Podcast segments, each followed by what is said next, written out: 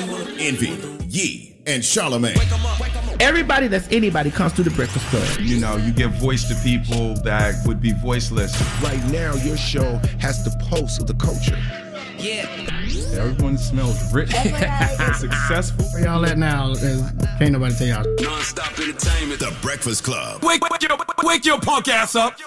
This is your time to get it off your chest, whether you're mad or blessed. So you better have the same energy. We want to hear from you on the Breakfast Club. Hello, who's this? It's Jasmine. Hey, get it off your chest. No, I just wanted to say I love listening to y'all. Y'all help me every morning. And what up, though, from Detroit? What up, What though? up, though? What up, though? And Angela, when you need a new guest for lip service, I'm trying to get on this show. Where you going? You in Detroit still? Yes, I live here. What's your What's your qualifications? Tell me what you do so that I can know what you I want to talk about. school for radio and broadcasting, so I do have experience with that. I recently have my own podcast, but uh, Uh-oh. dark fantasy. All right, what is it? Mm, mine is doing something in the car and somewhere real dark in the park where nobody can see you. Sounds like a horror movie waiting to happen. Yeah. Thank you for calling with your freaky ass. All right, DM me, girl. Hello, who's this? Hey, this is Siobhan. Good morning to everyone. Good morning. Get it off Peace, your chest. Siobhan. Okay, so in our community, I'm gonna say the black community, we should normalize raising our kids without abusing them. It's just something that shouldn't be done. Like, why are we beating our kids? And like, and then people are quick to go to the Bible and say, oh, you know, you know, they say spare the rod, spare the child, but don't we all remember in school that the rod means the rod of correction and not like necessarily disciplining with pain? You know, you but you know, you know that's something we learn from our oppressor. You know, you know and, that, and, that, that's, that, and that's and that's what I'm saying. Like we need to to stop it. Like I there's so many people like you know I whooped her butt or I did this. What about sitting down and speaking with your child? That's right. Like, my o- my I- I oldest swear- daughter is um 13, and you know I spanked her when she was like young, like you know two years old, and I felt so stupid. And I always say to myself, like, how could my parents, you know, beat me with extension cords and everything else and be And okay? Make a good influence. How did that not bother them? That, and that's and that's what I'm saying. And you're you're so right. It is coming from our oppressors, but I think we need to be more conscious of where it's coming from. Like spread the word, talk to each other because this is is so sickening, so sickening. Yeah, it's awful. I used to get my All right, ass well, beat. Thank you, Mama. Oh, of course. You guys have a great one. You too now. Hello, who's this? This is L Dub. L Dub, what up? Get it off your chest, brother. Hey man, I want to thank God I'm living today, going to work, man. And tell Joe Biden to stop the vaccine mandate BS, man. I feel you. All right, That's all, that's all I got. Y'all have a, y'all have a good day, man. Yes, you have a sir. blessed one too, bro.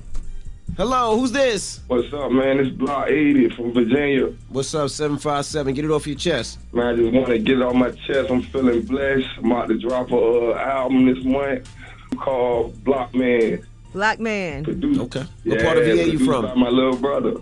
You say what? What part of Virginia you from? Uh, from Chesapeake.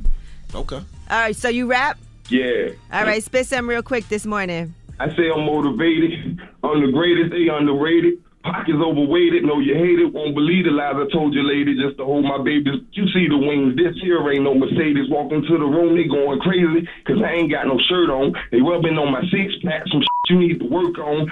Chilling these. Might as well drive the hearse home. Pack smell like the nurse home. I got the wave you can surf on and a whole lot of dough. That's a biscuit. Nothing. How old are you, brother? How old are you, sir? 31. Oh, okay. Do you really have a six pack? Yeah. All right. Okay. What you want to see a picture? No, I'm just asking. I just want, I just want to make Hey, sure. look, just want to make sure his wanna raps see are I real. told you, follow my IG, block 80, B-L-O-K dot 80, man. I got some hot music on YouTube, videos, 40,000 K views, all that. All right. well, Do your congrats. thing, bro, bro. All right, brother. Hello, who's this? Uh, Dorian. Hey, Dorian. Get it off your chest, sir. I just wanted to send out a positive message to everybody and also ask about therapy. Yes, sir. brother. Hey, I was just uh, wanting to tell everybody out there struggling, if you going through anything, it's all a part of your story. Don't give up. Keep on pushing and just keep on believing in yourself, trusting yourself, and visualize the best version of yourself. You got to trust your life. You got to trust God, and you got to trust your life. That's it. That's it. Now, what's your question And, for um, therapy? Um, I just, it's time for me to start working on myself because it's a lot of stuff that I've been holding in, and it's time for me to really start to grow more. Hey, best decision I ever made in my life back in back in 2016, man. Started going in 2016, once a week, every Friday. Whatever makes you feel comfortable, you can go in person. You know, it's a lot of teletherapy that you can do nowadays. You just got to do some research and find the best therapist for you. What, what do you What do you think you need to go for? I went I went for my anxiety and bouts of depression, and ended up peeling back all kind of layers of trauma. But what you think you need to go for? I just need to go for like just for my health, well, for my mental health, because I'm real bad with my emotions, and it affects everyone else around me. Mm. True because I always just put things off and say, okay, it'll be all right. Well, I will tell you, And I man. don't know how to support people. Just just just find somebody that's you know in your area that you think is best suited to fit your needs. That's what I mm-hmm. would tell you. And you All can right, you, you, brother. can- you could go to my website, go to go to the mentalwealthalliance.org and you know we have a list of, of providers. You probably can find somebody in your area. Okay, I appreciate Yeah, it. mental mentalwealthalliance.org. All right, brother. Thank you, man. Get it off your chest. 800 585 1051. If you need to vent, hit us up now. It's The Breakfast Club. Good morning. The Breakfast Club.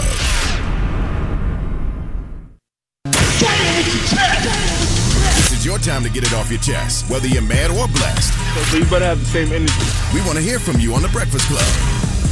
Hello, who's this? Yo, DJ Envy, Charlemagne the God, Angela Yee, good morning. Good morning. Good morning. So, what I want to get off my chest, I know DJ Envy, you go through this all the time. What's that? I'm half black. People come up to me, they ask me what my nationality is, and they assume that I'm Spanish, Puerto Rican, but my dad's black, my mom's white. It gets me frustrated sometimes. I want to know what you do about that. How the hell would we know? Uh, you talking about me? I don't pay it any Oh. mind. I, I don't pay it any mind. I mean, I, I I don't care. I mean, it doesn't bother me. It's not like something like, oh my god, this grind my gears. No, I don't care. I, You don't like when people say you Dominican? Uh, So- I, I joke back. I'm saying I'm black, but I don't, it don't upset me to the point where I'm gonna go in the corner and cry. I What do people I'm ask you? you They ask you what it. they ask you 'Cause I'm what not are you? Bro, Yeah, make up your you- mind. I'm not. You just you just said it- it's not a problem, but now you're I saying you're not he doesn't have to get that mad and that upset. I Wait, I'm trying to people black. understand his. Uh, so people just say, "What are you?" Yeah, they ask me what my nationality is. I'm like, I, I, I tell them to guess, and they usually go uh, Spanish, Puerto Rican, Well, you they told him always to get it wrong. guess. You should just say I'm black. Word, but I wish Envy would. I wish Envy would humor me one day and say, "Guess what I am." No, No, I understand though. He's annoyed that people come up to him that don't even know him and just say, "What's your nationality?" Like, Yeah. I get it. It's annoying. I, I, thank you, brother. I don't have a problem. Like I, I, I never really understood why people get mad at that. There's so many nationalities and so many people. If you see somebody you want to ask, why does that bother people? I, I don't understand. Well, he's bothered. He's inquisitive. Like, what are you? Oh, you're this and that. Oh, okay, that's dope. I mean, they're entitled to be bothered. But if you have something in your mind, you know what I mean. Like if you in your mind you know what you are, I can see why that would be annoying. Because you think you would hope everybody else sees it too. But what are you, Charlemagne? Black, 100% pure God. Okay, You don't look black to me. Hello, who's this? Look more on the white side. I'm 97. I'm actually 97% West African. I've done my Af- uh, African ancestry. Hello, who's this? Yo, what's going on? It's Phyllis Brown. Listen, yesterday was too crazy. Everybody is going stupid over social media, man. but we need to all get off of it. Social media is just an everlasting chase of approval, of approval of people we don't care about. That's right. How did you know everybody was going crazy over it? Where'd you see that? On the articles, whenever if you're on YouTube, Google, anything, all they talk about Facebook. Yeah, it was news. Like it was on CNN, MSNBC. I'm like, okay. So you don't that. use social media? Nah, not like that. Because you know what I'm saying? You start comparing yourself to people who just put up the highlights. It's bad for your mental health. Charles Charlemagne. I literally, I said, I, I told Duval this about a week ago. I was like, yo, when did social media become like a university of higher learning? Like I remember 10 years ago when it was literally just a playground. It was literally just a place we went to have fun. We unplugged. Yeah. People don't unplug no more. Nope. Hello, who's this?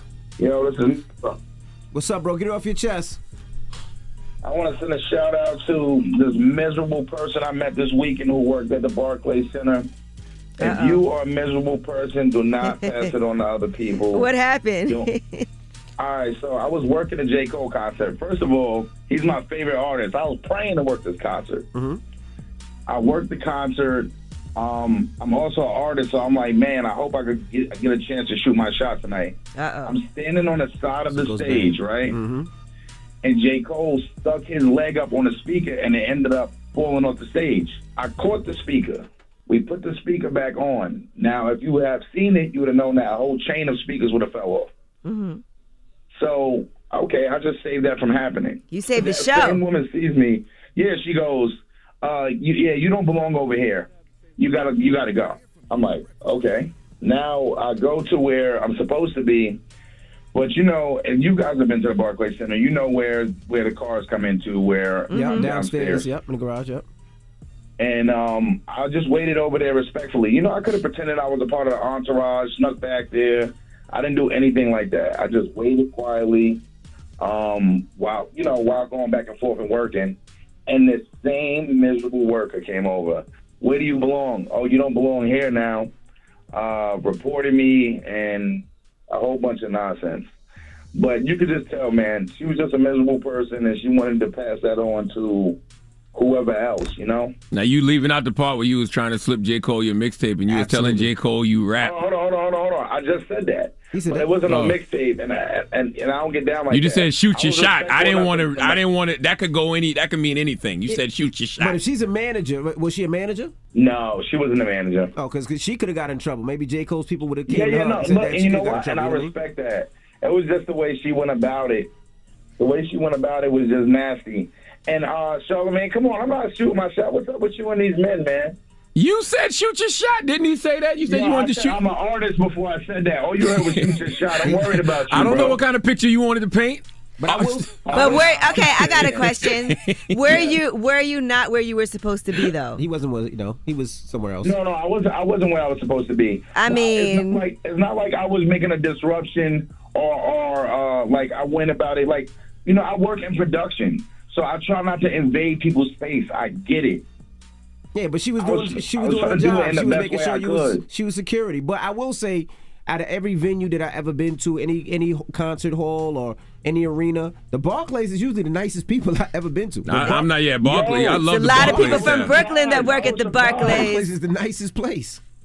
I was surprised because at the at the Garden, they, they're like that. Yeah, I, w- I would say you know. I love the Barclays. I would say the Barclays is better than the Garden for me, and and better than all these arenas. But I get love at the Garden gotta, too, though. You got to do your job, bro. That's it. Do your job. All right, y'all. All right, man. He was Get like, off.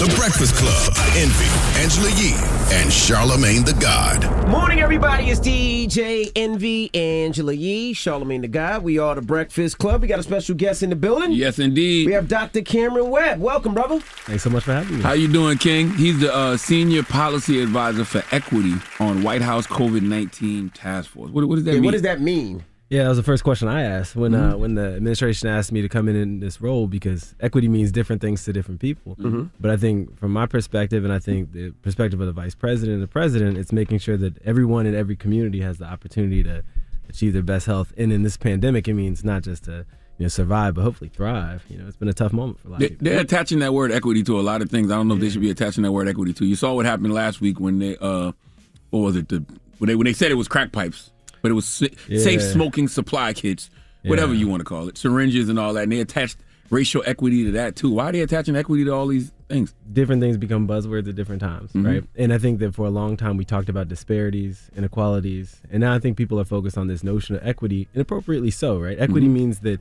you know you're not doing the same thing for everybody, but you're finding ways to right systemic you know inequalities that have existed over time, Mhm. and, and and to do that you have to make sure that you tailor strategies. Uh, in different directions. So I think that's the notion. That's an it's an underpinning of a lot of what the administration aims to do. But as much as it's a it's an animating principle for the administration, it's a buzzword that a lot of people attack otherwise. And I think that's why the piece with the crack pipes, it was it was just a, a straight up attack, you know, Mhm. for not for good reasons. So What's we the- know how these things go. What's the COVID nineteen task force? What, what is that task force? Because it seems like you know we've been we say one thing, then we bring it back, then we say another thing, then we say, "Oops, we were wrong." Then we say something, then it, it changes so much. So, what is the COVID nineteen task force?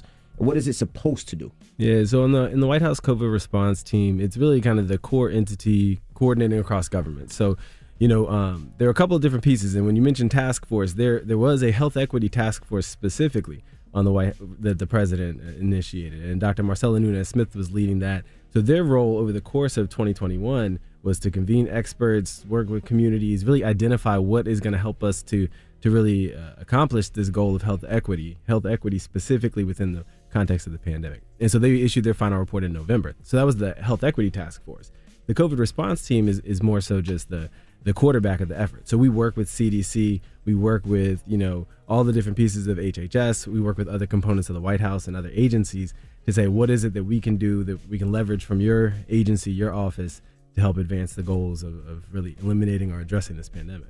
Now we see cases dropping all across the country, but they say it's still higher than they were this time last year. So what what, what is that? Has herd immunity kicked in, or what is it? Well, you know, I think Omicron was was a unique monster. You know, I mean, it, it showed up, and we just saw cases spike. And I, I work clinically in the hospital, so I work as an internal medicine doctor. And you know, even on the floor, we just started seeing record numbers of patients coming in, Mhm. and these were folks who had you know navigated this pandemic for a year and a half, and then all of a sudden coming in uh, sick with COVID. And I think that you see the cases spike. You know, I, I dug into the data, and, and it really peaked among you know black folks 18 to 39 in in southern states. Mhm. And I think you see the the combination of the lack of mitigation measures like masks, like you know some of the, the physical distancing and avoiding crowded indoor spaces, the impact of the the booster effort, right? Because when you have disproportionality with boosters, then you see that manifest in hospitalization rates. So the cases were concerning. The hospitalizations were really concerning. We had Mhm. four times the hospitalization rate in the black community uh, just over the last few weeks. And so when I hear people saying the pandemic's over, I'm just like, I don't know what pandemic you're watching. But you know, it's it's hard to to you know all the stuff that they're talking, but then you see certain governors in certain states saying they're taking the mask mandates off. Then, um, you know, even airports when you're flying. At one time, you know, there was a middle, there was a seat between everybody for social distancing. Now they're cramming people in like sardines. Like, so what do what should people believe because they change things so much? They do in uh, a couple of things. First, people say you know they, they change recommendations a lot, and that's true. Uh, just the same way the weatherman changes the recommendations of what you should wear in December versus June, right? I think the environment changes, and that's why recommendations change along with it. But that being said, you know I don't want to lean into like false equivalency. We say this is what's happening in hospitals, therefore what's happening in communities. You know, I'll give the example from my own family. I have two kids. One's six, one is ten. Right? For my two kids, even if the governor in Virginia is saying, "Oh, kids don't need to wear masks," my kids are gonna be wearing masks, mm-hmm. and the reason isn't just that it's gonna protect their health and well-being. It's that my wife's an emergency doc with the work she does and the work that I do.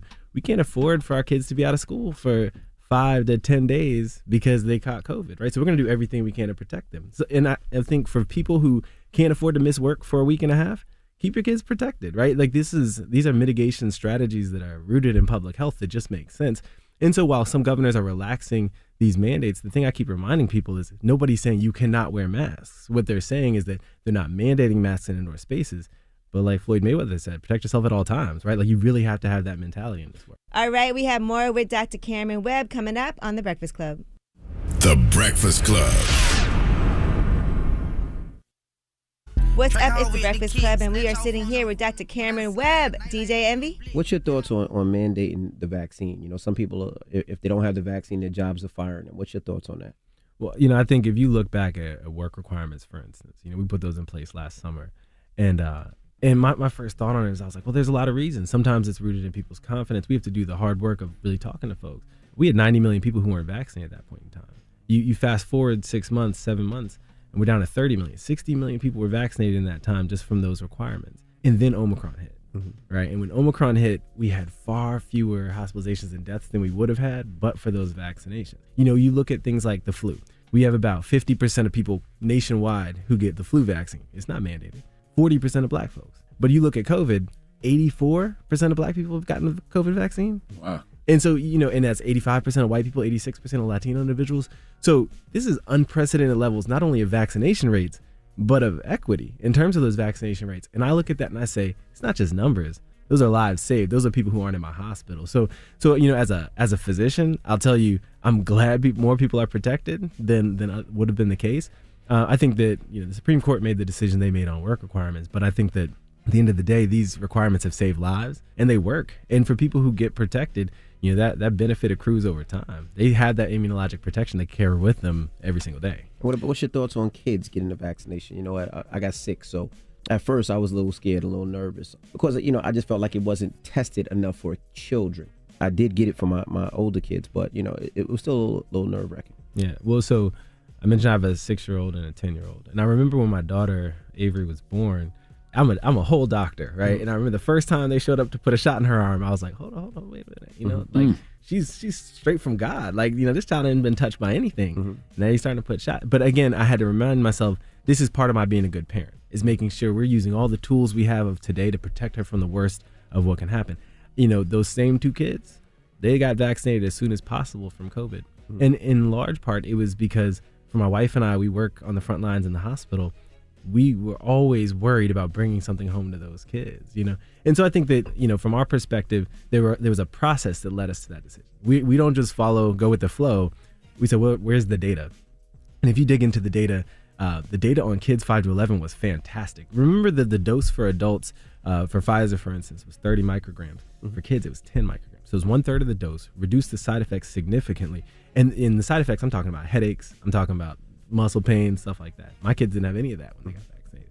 But even a step farther, you realize that it's really effective because kids have a really robust immune system. So not only was it, you know, safer from a side effect standpoint, but it was just as as good the immunogenicity of, of promoting a good immunologic response. And so from that, I'm like, my kids are getting the best of two worlds here. And what's crazy is that, you know, when Omicron hit and kids all across their school are getting COVID, my kids are fine through it, right? Mm-hmm. Because they wear masks, because they were vaccinated. That's those are layers of protection that we're grateful for. But even that information was kind of confusing because I remember when they was telling us, you know, COVID doesn't affect kids at all, and then it was just like, just all of a sudden one day it was like, you got to go out there and get your kids vaccinated. Yeah, you you gotta. I- What I always tell people is, um, you know, don't you gotta you gotta listen to the messenger, right? Don't let people tell tell the story because if they say it's not affecting kids, sure it was affecting black kids. You know, you look at the the rate of deaths. There were more deaths in black children than there were white children, several times more, right? COVID was in the top ten causes of death for kids before the vaccines came out. So people will create a narrative just to further their their point, but the truth of the matter is, COVID has affected kids this entire time, and not only just that, right? So Fauci lied, Sanjay Gupta lied. No, it's it's context, right? It's Okay. not these aren't lies. Like the context is that people say, "Are we seeing kids in ICUs to the same rate that we're seeing 75 year olds?" No, right? Okay. But I think for a lot of like people like to boil things down into really simple terms. It's really complex concepts, right? But there are a few things. So so today, if you ask me what's the risk of of COVID 19 versus the flu in kids, I would say in terms of severe illness, they're relatively similar. But in terms of long COVID, I don't know. And one thing I mm-hmm. want to protect my kids from are the lingering and long term effects of COVID, right? So so those are things where it's like and, and also remember data continues to evolve. We continue to get new information as this pandemic goes on. So the information that Fauci had back in March of 2020 versus March of 21 versus next month March of 22, completely different. So you're saying that in March of 2020, the information he dispensed uh, could have been considered misinformation now. I think it would be considered information that has that has been updated, right? Because Mhm. if, in March of 2020, we had just started to see cases. By 21, we had seen cases, but we hadn't seen what vaccines were going to be able to do, and we hadn't seen some of these uh, some of these variants. And now, March of 22, we've seen variants. We've seen two years worth of effects of Mhm. COVID. There's just way more information, and I think that's that's the thing. People, there's not a lot of grace in our society for that. You know, but I think that if you're a scientist, when you, the way you look at this, you're like, of course we're going to learn stuff over time. Of course we're going to get new data. Of course there are going to be new articles. Of course that's going to update the way we treat people. That's that's science. That's how Yeah, I mean, Fauci said. I mean, at one point, Fauci said, "Don't wear masks." He said, "Masks are only for health care professionals." and I think people see that, and, and you know what you're what you're speaking to is kind of how that undermines some confidence, right? For everybody who's keeping track and has a list of you said this this day, and then that changed. You know, they're just like, I don't know if I can trust you. It's funny. I, I did some focus groups uh, working with the Department of Health and Human Services on unvaccinated young black people. I was like, what what are your reasons? What are you concerned about? And they're like, well, people keep saying different things. I don't feel like I can trust government. I don't feel like I can, I can trust you know, any politicians. And we're like, well, who do you feel like you can trust? People saying nobody. That's real and, and it's just like that's that's that's so disappointing you know and it's it is real but at the same time you know i think about the work i've done in community long before i was in government and the way that community members look to me then and continue to look to providers in their own community. They'll say they don't trust anybody but they'll know their local doctor the person who's like in their neighborhood and they'll be like let me call up so and so and find out what's real right? We still have that dynamic. We know that local trusted messengers make the difference but i think that's what happens when you're communicating like nationally for something that's very local very individual not everything applies to one person All right, we have more with Dr. Cameron Webb coming up on The Breakfast Club. The Breakfast Club. Your mornings will never be the same. Tonight is the highly anticipated new CW series All American Homecoming. Rising tennis star Simone Hicks takes the next step by leaving the man she loves to begin her new life at Princeton University, where black excellence is a way of life. There, she meets up with the elite baseball player from Chicago, Damon Sims. He turned down a career in pro baseball to help the HBCU battle its way back to greatness. Don't miss All American, homecoming tonight at 9, 8 central on CW or stream free tomorrow on CW app. What's up? It's the Breakfast Club, and we are sitting here with Dr. Cameron Webb. DJ Envy? I was going to ask, you know, we, we talk about healthcare workers, and when COVID first happened, the pandemic first happened, a lot of them were on the front lines. There was no vaccine, and a lot of them died. A lot of them lost their life. A lot of them went into work and not knowing what was going to happen. Now, fast forward a little bit. Now they're saying if a lot of them don't get their vaccination, they're going to be fired. What do, what do you say to that? Because they put their lives on the line when there was no vaccine. I am them. So Right. you talking about me. You talking about me. But then some of them people didn't, and they don't believe in it. They don't want to. But now we just firing them and just throwing them away. But before they were, we honored them. We we loved them. They were heroes, and now it's like, ah, you're gone. You see, and, and again, let's let's tell the facts, right? Because people will try to tell you a story. Over 98% of healthcare workers are vaccinated, right? It's a it's a great majority of healthcare workers are vaccinated, and this isn't new to us. Mm-hmm. Every single year, they make me get what my flu shot. If I don't have my flu shot, I got to talk to somebody. That's a problem. Every time they're Somebody asking say me a flu shot has been tested, it's been tried, it's yearly. fully FDA approved. This COVID vaccine is fully approved, right? And if you so if you asked me that question January of last year mm-hmm. and you're like, "Oh, these are new vaccines." I'd give you that. I'd grant you that, right? We're talking about a vaccine that passed the same gold standard as the diabetes medicine you use, the asthma medicine you use. You don't think twice before you take a, a puff of that albuterol, but this is a vaccine that has passed that rigorous evaluation process, right? And so I think for a lot of people, it's not because the data on the vaccines themselves is a little shaky it's because of this narrative that's been weaved for the last year and a half that just undermines a lot of public confidence. We have those conversations. I think at the end of the day, there are people who are always going to make decisions that they think is in their best interest. And if that impacts their employment, that- that's their decision to make, right? But at the end of the day, as a healthcare worker, I know that it's not my I don't have the the right to bring illness in when people are sick, right? The Mhm. patients I was taking care of over the weekend, those individuals who were already sick, I can't bring COVID to them. My coworkers who are working their butts off for the last two years, I can't get them sick with COVID after they've been doing everything to protect themselves just because they're in the, the physician's lounge with me and I happen to have COVID, right? So we have to create safe environments in healthcare spaces. That's not new to COVID. That's something we've always held. People politicize it more. It's more charged in COVID.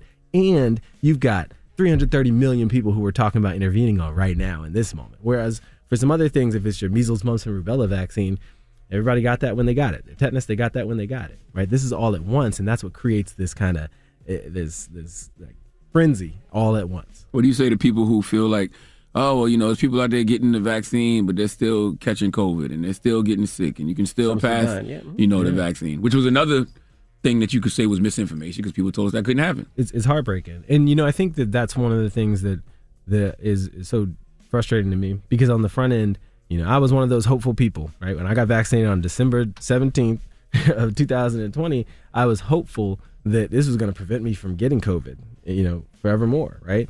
That's just not what the data ended up bearing out. What the what the studies did for that vaccine is they said I'm much less likely to be hospitalized or die from COVID. But we said, but I'm also less likely to transmit it or to get COVID as well. Ultimately, I think a couple of things blew the lid off that. You look at Omicron, so many people were getting COVID.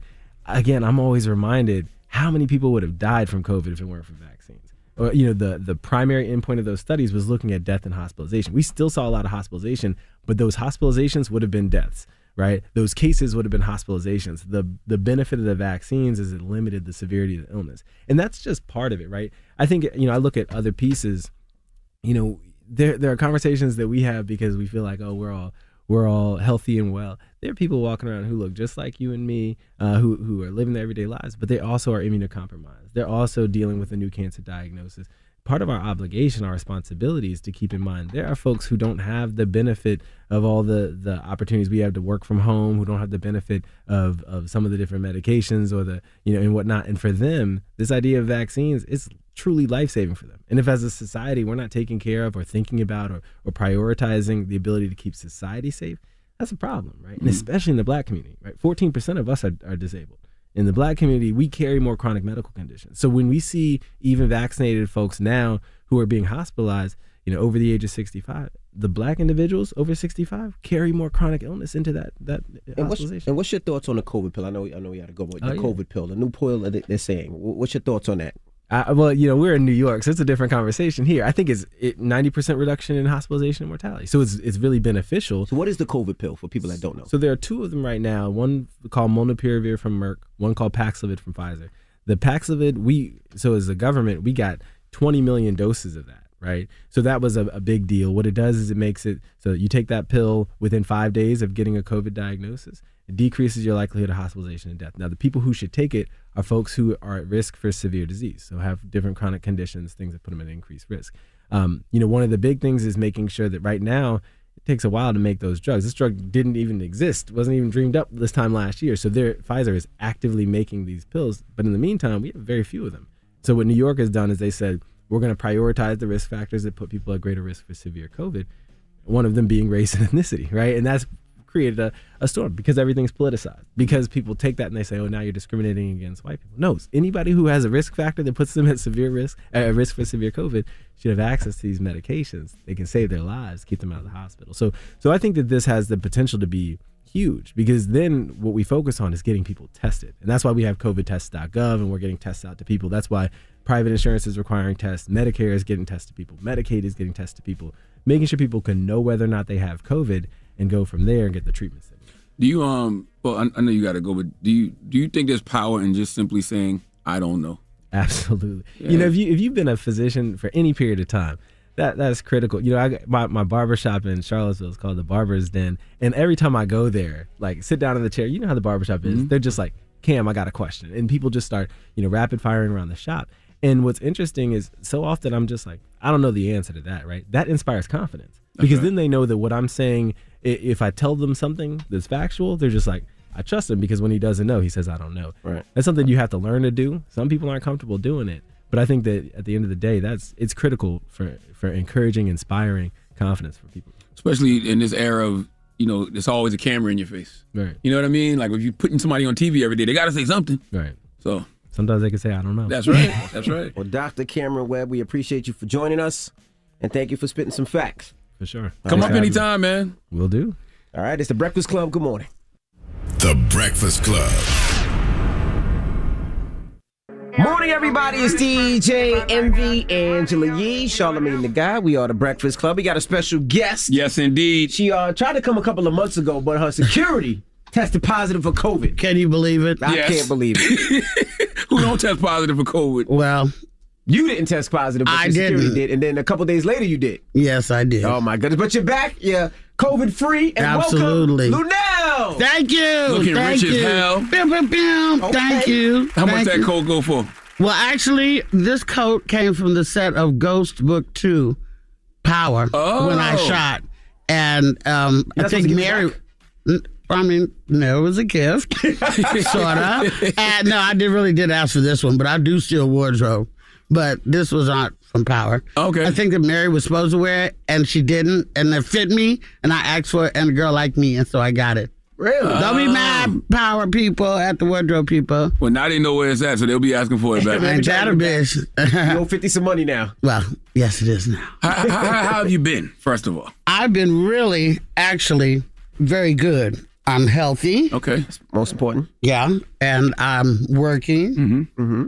And I'm in demand, and um, my family. You know, there's always challenges in family, Mm-hmm. so you know, a little health scares from folks over here, and little, you know, uh, it's a lot of that going around Mm-hmm. with everybody. But other than that, I can't. I really can't complain. Now, how's the concerts been? Because I know a lot of comedians are saying that some of the shows haven't been as packed because some of the venues are making people wear masks or have to be vaccinated. So a lot of people they said it wasn't like before. So how was it for you going out back there on the road?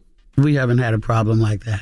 You think Katt Williams, Luenell, who else on that tour? Mark Red, Curry, Mark Curry, Red Grant, You think they got a problem packing Sue venues? Miller, I Jen was saying that Thomas, some of the Aaron venues they don't allow you know packed houses and they make people wear masks. Well, whatever the f- they're doing, our audience is doing it Yes. and doing it well. I, I, I love the community that you know you and Katt and Red are because y'all, y'all always go on tour together. Mm-hmm. Well, we were on tour together 15 years ago when, on his first tour right when people were starting to transition him from Money Mike into the Katt Williams, Mhm, you know? mhm.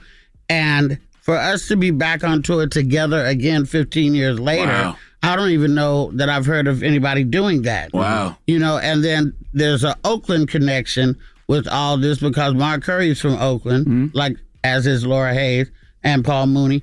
I'm from Oakland. I met Red in Oakland and I met Katt in Oakland. Wow. So we and, and me and Katt been knowing each other since our we have uh kid the same age and uh he been knowing me since my daughter's probably four. Wow. Wow. Mm-hmm. I saw you on the, uh, the, the the Amazon doc, the Phat Tuesdays. Yeah. The, the era of hip hop comedy. And it talks about how, you know, black comedians had to form their own community, you know, when Hollywood wasn't giving them a look. What, what was what was that experience like in that era? I think that was really empowering because we were not sitting waiting for them. They weren't coming where we were. We did our own thing and then they came there. And we were doing it whether they came or not. You know, uh, we were doing it for ourselves. This is comedy with no money, don't forget. There's no such thing as money in comedy at our level. We looked up to the Eddies and stuff like that, but there was no, you know, Guy was coming up, Joe was coming up, Jamie was coming up, DL was coming up. We was all coming up through this like era. I never been part of an era before. I mean, the sexual seventies, of course, I was there, but I'm talking about you know professionally, and um, it was really exciting because the hustle was a different type of heat. You know, we didn't have social media. The social media was you need to see that. he That's funny." right. That's right. And that was it. If somebody told you, then you go see them. And to see a word of mouth build like that is like watching the wave at a baseball game, you know? I was going to ask you. You know, you you you, you speak with whatever, whatever's on your mind, and you come from an era where comedians spoke what's on their mind. Are you ever nervous about cancel culture? Do you watch what you say now, at all? I would be lying if I said I didn't. Mm-hmm. I don't want to sound cocky, but I really sort of can't be canceled because too many lo- people love me. I would have to like molest a child mm-hmm. or to do something really hideous mm-hmm. to lose all my fans. I got fans from where I used to live, and I got fans from when I used to be Girl Scout leader, and I got fans mm-hmm. that's gonna ride with me, whatever they say. I've been drugged. You know, I've been drugged in social media before, and I find that first of all, you can't be cyber bullied if you don't read the That's right. Turn your phone off. Word up. for two days because usually all scandals only last 48 hours or so to the next scandal. You know, you got to go on. The is going to end. It's know? silly to me though, because I feel like man, comedians have a different license than everybody else. Always have, you know, and always should have that. So it's just weird to me when people get mad about things comedians. Well, say. first of all, when I say I do think about something, I do think about them, and then I usually go ahead and do whatever the f- I was going to do anyway. Yeah. Because the people who come to see me, they came to see me. Right. They want to know my perspective. They didn't just. I don't. I get new fans every day, but they pale in comparison to the people that've been riding with me for the whole thirty years. That's right. I was going to ask. Are you familiar with the metaverse? You know, I smoke weed, and so that's the only verse that I know about. I don't really f- with the It's like a metaverse fake yet. place, right? Exactly. You wear the It's glasses, Hollywood. But they possibly could start charging people, like if you harass somebody in the metaverse, like if you hey smack somebody in the ass or your ass look big or something like that, they can possibly maybe press charges. Okay, I think What's your that, thoughts that- on I think that's good because But it's fake. we have enough pervert. There's fake. Listen, that metaverse and this universe is all fake. So you know the the point. Uh, there, I think that we do have to get a grip on all these mother- pedophiles and traffickers and nasty mother. You got to be able to have a game that don't end up with somebody maybe fing somebody up or fing somebody literally. You know, get a real woman, get a relationship, get out of this, and then you go on there and take your frustrations out on bitches in the street. So you go in your metaverse and you smack hoes around or do whatever the they do. You know, you uh, yeah, yes, yes. Charge them, mother. Charge them. Stupid. And how much do you smoke? You said you smoke. How much do you smoke? Not enough. I'm gonna tell Wax to give you something. Wax got he got his own line. I tried to tell Wax to give me something to last. I ain't talking about that, Lou. Now I'm talking about marijuana. Oh, all right. And how- how's, your, how's your husband doing? Um, he's really sick. You know. Oh, really? Yeah. So you know, having a sick mate teaches you what the real vows are about that better, worse, richer, Absolutely. poor, Yeah, sickness, yeah, and yeah. in hell. And so I, I'm a woman out here where, where her husband can't travel with me no more. And that took a lot out of our relationship because he used to ride with me and ride for me. But, you know, I'm still there. Uh, we see each other when we can. You know, I'm touring. He can't be at my house because I'm gone. What if something happened to him? So he stays with his daughter, and I love my daughter-in-law, and so you know it's all cool. I just don't get to see him that often. I would love to say that I'm out here trolling and recruiting, but that wouldn't be right to say on television, would it? No, it would not, Luenell. When you have a Yo, sick husband at home, stop it, Luenell. okay? Is he gonna get better? Is it something that's going? He's going. I don't think so. No, man. Why are you saying like that? First of all, he has a heart monitor.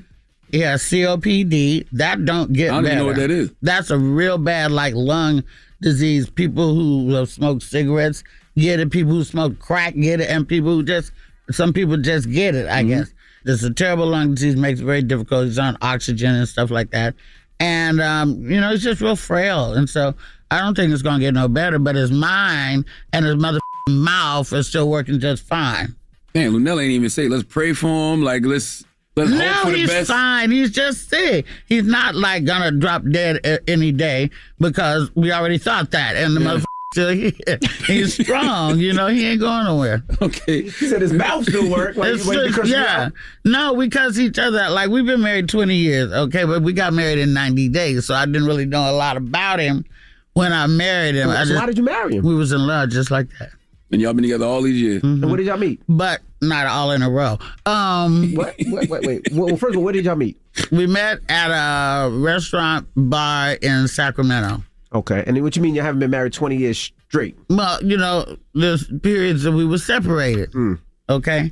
And so anyway, but we're cool, we're good. We say little sweet stuff to each other all the time, like shut the f- up and get the f- off me. I'm hot. You got your little boo. You got your little.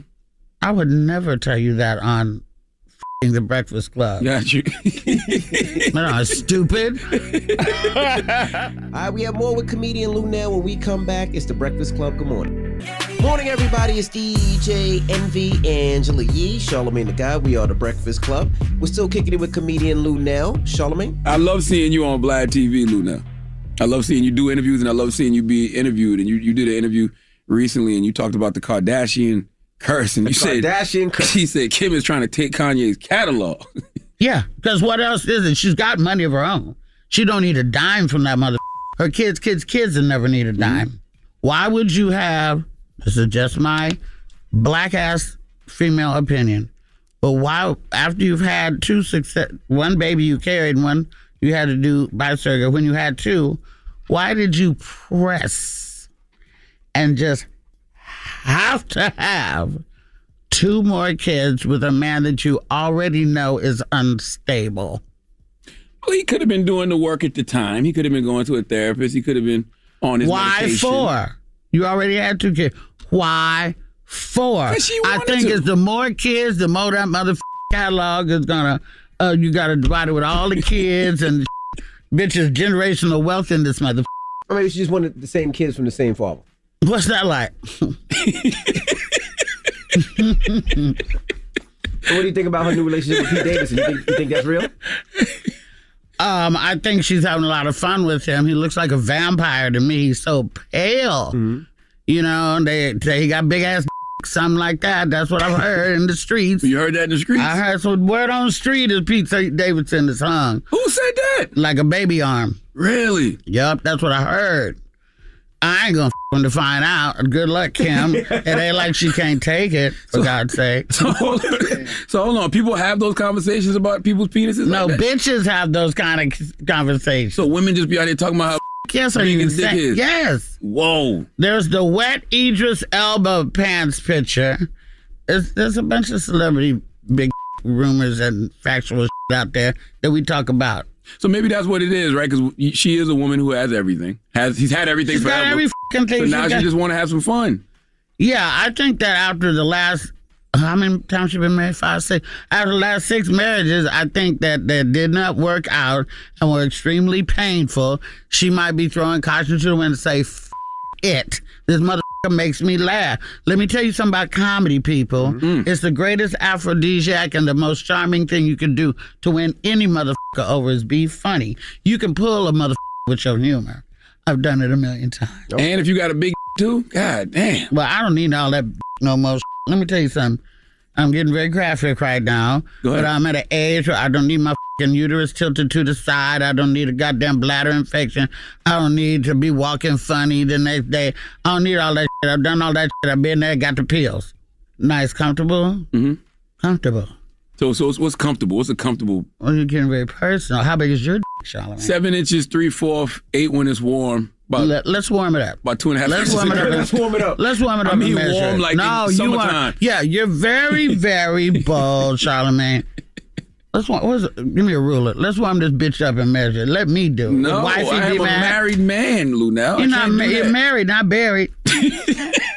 But it's, it's seven inches, three fourths, eight when it's warm. Seven. That's nice. That's comfortable, right? Yeah. That's what I'm gonna start referring to my penis as comfortable. Nice, comfortable. Comfortable. Comfortable, is a that's a winner. Mm-hmm.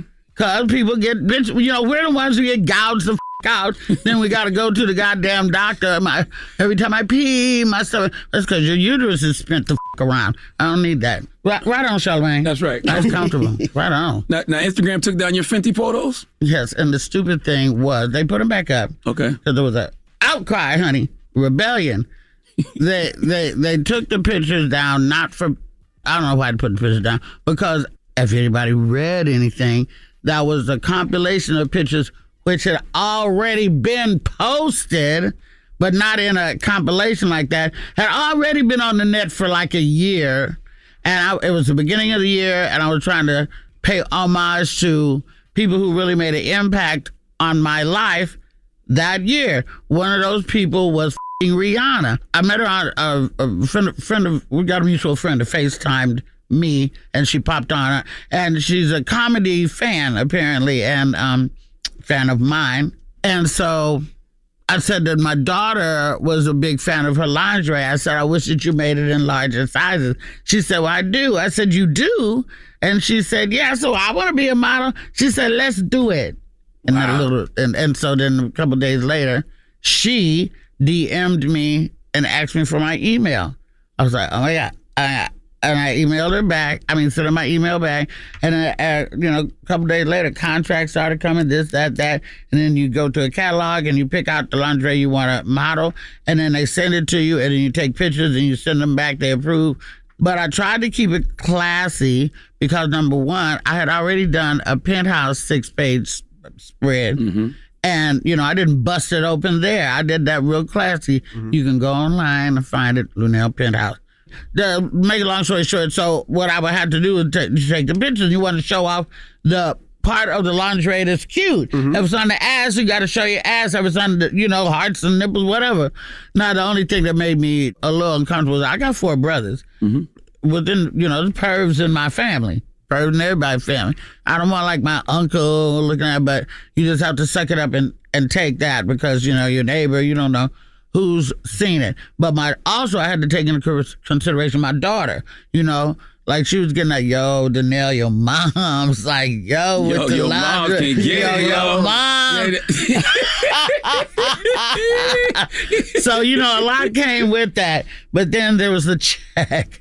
So it was the check. So So you wanted to pay homage to uh, Rihanna? yeah, so I did that, and then they took the. I, but I took some of the five like hottest pictures, or ten, or whatever the swipe is, and uh, put them all together. There was too much blackness for that Yeah. Instagram, honey. I was shutting them down, and uh, then they took it down. Then I went on there and said, "Mother." Please. First of all, these are approved by Rihanna. These photos are approved by Rihanna. Is um advertised for her. This is a goddamn da, da, da, and they put it back up. It may be back down now. I don't know, but Have you, have you congratulated her on her pregnancy? I'm dying to. I haven't DM'd her. I may. I feel like she may not be going through her DMs that much right now, but I probably will do that and leave a voice message. Mm-hmm. But even if she watches this, hey Rihanna, I'm so happy that ASAP Rocky is a snack, and I'm very, very happy for you. You're beautiful and radiant, I can't wait to see this beautiful chocolate baby. Yay! All right, we have more with comedian Luenell. When we come back, it's the Breakfast Club. Good morning. Morning, everybody. It's DJ Envy, Angela Yee, Charlemagne the Guy. We are the Breakfast Club. We're still kicking it with comedian Luenell. Now, for everybody that comes up, we, we always talk about the the Mount Rushmore, comedy Mount Rushmore. For me, Yes, ma'am. Mooney, Mm. Richard. Mm. Uh, how many motherfuckers on the hill? Four. You got two more. Joan Rivers. Mm. This is a good one. Yeah. This is a good one. And actually, with the racism aside, Mm-hmm. it still remains for me Roseanne Barr too. Really? Mm. That bitch beat all the odds.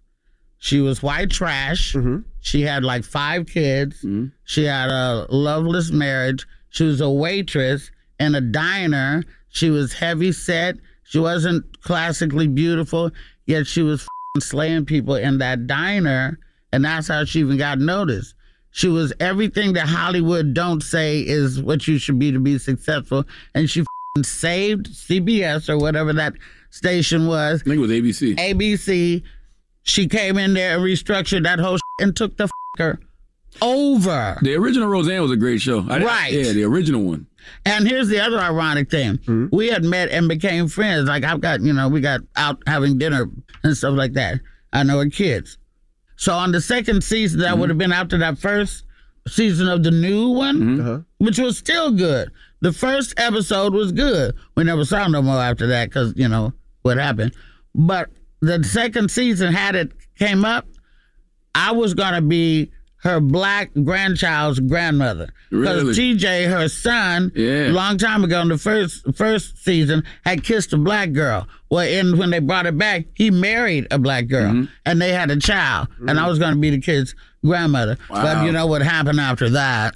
So- They did bring the show back though. They called it something else. It but wasn't. she ain't back, and I mean, they it was her idea, not Yeah. theirs. Oh, got you, got you, got you, got you. Mm-hmm. That's a good ass Mount Rushmore, man. Because I think Paul Mooney is very underrated. I don't think they realize how powerful his pen was. He's my everything. He's everything. and how a lot of Richard's material came from. Exactly, Paul. and I can't pass by. You know, of course, I want to throw in Eddie. Of course, I want to throw in my girl, homegirl, Laura Hayes from Oakland. You know, I want to throw in people like that. You said four, that's my four. And Joan Rivers, Ooh, fantastic. worked until the day she dropped. She didn't retire. I try to tell people, comedians don't retire. We mm-hmm. die. One of my favorite books is uh, Joan Rivers. I, I hate everybody, including myself. Joan was a beast, beast. But yo, Phyllis Diller, do you know who that is? Yeah, I know Phyllis Diller. Phyllis Diller wrote a, cro- a, a cookbook one time, and I went and bought it, and it was all empty pages, 125 of them. You lying? Empty. What? That was her cookbook. Bitch sold that. shit. I bought it. Yeah. Were you Phyllis Diller cookbook empty. Were you It cool with Joan? on the bottom. Uh, I never met Joan Rivers. Okay, okay. I tried very hard. It- I really, really respected her. You say you grew up in the sec, the, what they call it, the sexual seventies. Sexual seventies. Why they call it the sexual seventies? Because of the drugs. Was that the hippie era? Yeah. I mean, that's more 60s, I think. Okay, okay. Hippie, But 70s was, you know, just people smoking a lot of weed. We didn't have the good weed like we got now. Yeah. But we did have some shit called Thai stick back in the day. Some what? What is Thai Thai stick. stick? It was sort of brownish, Mm-hmm. not so green. And it used to have like a little thread wrapped around it. And I swear to God, it tastes like candy when you smoke Mm-hmm. it. Beautiful high. It was just adorable. Everybody loved it. So you mean to tell? So all of us, if you born in the seventies, you probably we was po- products of that sexual seventies. Yeah, there was mushrooms. We ate a lot of mushrooms. Mm-hmm. There was. I never took a Quaalude or anything. I I was on the speed, bennies, and your mom's diet pills and shit like that, and running track in uh, performance enhancing drug. And um, yo, I'm pissed about that too. But I'll get to that anyway. Um, you know, and the, LSD, uh, mescaline. That was the I liked. You know, mescaline. What is that? Mescaline. I had. The, I used to take this called purple purple microdot. You see the inside of this hole, how tiny that is? Yeah. That's how tiny a purple microdot or orange sunshine was. You take that bitch and honey, you know how how it feels to go up a escalator uh, uh, Roller coaster. roller coaster and then go down. Yeah. Imagine going up that fast. Damn. Wow. Yee. I remember dancing the groove line like for like it felt like two hours. Damn. And you never had no crazy effects. No I crazy never had a bad trip on nothing Really? except that motherfucking cocaine. cocaine, a hell of a drug. The seventies was pure cocaine, though, right? That organic one, not the GMO. So what happened to your your, your trip in the, in, the, in the cocaine? No, um, you know, uh, I was there for when when the freebase started. You know, crack. Yeah, no, crack was later. Okay. Freebase was taking like, uh, you, I think it was ether they used to use to dip like your cotton swab into it and burn because it burns real clean and you don't get like if you had a lighter up to a glass and they get black and city. 151 rum is what you would dip that in, and then they had some kind of ether concoction they used to, to rock it up in before the baking soda and the water. Mm-hmm. I don't know about that part. I'm baking soda. I could rock up a, a, a crack right now. You don't forget it. It's just like you know, riding a bike. I don't. I, I I I would never because it is totally the devil. I only have four regrets in my life. And that is, I never met Tupac. Oh, Mm-hmm. three regrets. I never met Tupac. I never got to go to Studio 54, and that I ever, ever, ever touched cocaine. It's like the devil. You was on it for a while, or just Well, there's, I mean, not the rock so much, Mm-hmm. but there was just a lot of powder around. It was like everybody had it you know, at the club. We had clubs that used to sell until six o'clock in the Yeah. morning in the Bay Area called Silks. Silks was like the Studio 54, but not so disco. And I've been staying up until six o'clock in the morning. Well, how you gonna dance till six o'clock in the morning? on cocaine? Like this? That's right, living. like that. In Studio 54, where was, that was in New York. Mm-hmm. Why? What, what was? I hear people talk about it. What was the allure of that? Well, it was like the disco era and the cocaine madness. It was everywhere, and um, disco was real fun back then. And then it was the place to be because I don't know Steve Rubell and his partner were really connected some kind of way, and they had all the stars wanted to come there because it was had the best music, had the best dope, it had the most beautiful people, and a lot of sex going on, and they had musical stars and everybody, you know, Andy Warhol, Michael Jackson, Elizabeth Taylor, Bianca Jagger rode to the mother on a white horse. I heard in the club, and it was just wild and fun, debauchery and stuff like that. But you know, all good things It was must our, come it to was an end. our tunnel. So like our tunnel was big, and all the artists that rappers came in. Yeah, yeah, that was that for for Studio 54. That's crazy. You know how popping a club got to be for you to know about it, and you wasn't even here. I, I tried my very best, but I was so young. I wasn't traveling then. Yeah. So, but yeah, oh, that. Uh, not only that, they got documentaries about Mm-hmm. Studio 54, extensive ones, and the the rise and the fall of it, Mm-hmm. because it ended up, you know, the feds came and got the mother. They had so much money, and they was it off and just, you know, being reckless and didn't do their Mm-hmm. I feel like- taxes. Well, I feel like when we had Paul Mooney up here, God bless the dead, he he said he saw me in there. I was like, I'm not, I'm, I wasn't no age being no Studio 54. No. He wasn't born. I know He wasn't that. Alive. Didn't he say that? Well, you know, was it? Mooney say any goddamn thing, make you start thinking about it. Was I there? No, I wasn't there. Oh, you know, we never put that interview out. We interviewed Paul Mooney way, way back in the day. We never Why don't you out. do a flashback and then drop it? Um, I don't. I mean, we listen. I, I like Paul Mooney. I've seen Paul Mooney. I've seen him make people walk out of shows. But for that morning, he was really in a mood. Abrasive. Yeah, Yeah, he, was on, he was on one. I That just That's remember, why. Oh yeah. so I just remember like I don't want to put Paul out there in that light. Okay. We got it. I mean, we got it in the archive. Send it to me. I will actually. well, Luenell got to go. She got to. She got Oh my bad. Damn, Luenell got to go do Nick Ah. Cannon. Yeah, Well, got TV thanks. to It's been kind of in depth and like that. Well, thank you for Thank you, talking Talk about crack, hoeing, That's gonna be your cookbook. right? Take some baking soda. right. Give me your Twitters and Instagrams and all that good stuff. Okay, Instagram at Luenell, L U E N E L L. My um, website is heyluenell.com, H E Y L U E N E L com. You'd be surprised, Charlemagne, how many people get the spelling of hay wrong. Like, no, not hay, let the horse eat. And then, um, Oh, you said you was mad about the track too. Oh yeah, about Sha'Carri Richardson Okay. being kicked the f- out yeah, yeah, yeah. after her mama died, and she got busted with some weed, and this other bitch is gonna got busted with a a, a, a performance enhancing drug in her, and they gonna let her run. F- That's that's wrong. That's Right. wrong. That's wrong. They said the other one is uh, underage, so they, it's a loophole in it. But That that's, a that's bitch. It's a white loophole. White one. You right. That's, the right. loophole. You right. That's right. Don't give it. See, that's why I'm got some water. Water. It's Luenell. it's the Breakfast Club. Good morning. The Breakfast Club. Your mornings will never be the same. Tonight is the highly anticipated new CW series All American Homecoming. Rising tennis star Simone Hicks takes the next step by leaving the man she loves to begin her new life at Bringston University, where black excellence is a way of life. There, she meets up with the elite baseball player from Chicago, Damon Sims. He turned down a career in pro baseball to help the HBCU battle its way back to greatness. Don't miss All American, homecoming tonight at 9, 8 central on CW or stream free tomorrow on CW app. Charlemagne say the gang dunk it other day, man. You are a donkey. it's time for Donkey of the Day. Donkey of the day does not discriminate. I might not have the song of the day, but I got the donkey of the day. So if you ever feel I need to be a donkey, man, hit it with the hero. Yeah, it's the Breakfast Club, bitches. Who's donkey of the day today? Well, Ed Sheeran, uh, Donkey of the Day goes to the over 40 people who got to scrapping in a Golden Corral last Friday in Bensalem. That's how you pronounce it, Eddie? Bensalem? Ben Salem. Bensalem is right outside of Philadelphia. First things first, though. Dropping the clues bombs for Golden Corral. Okay? I was talking to uh, our producer, Taylor. Taylor this morning, who's she's one of our producers. She's from Philly.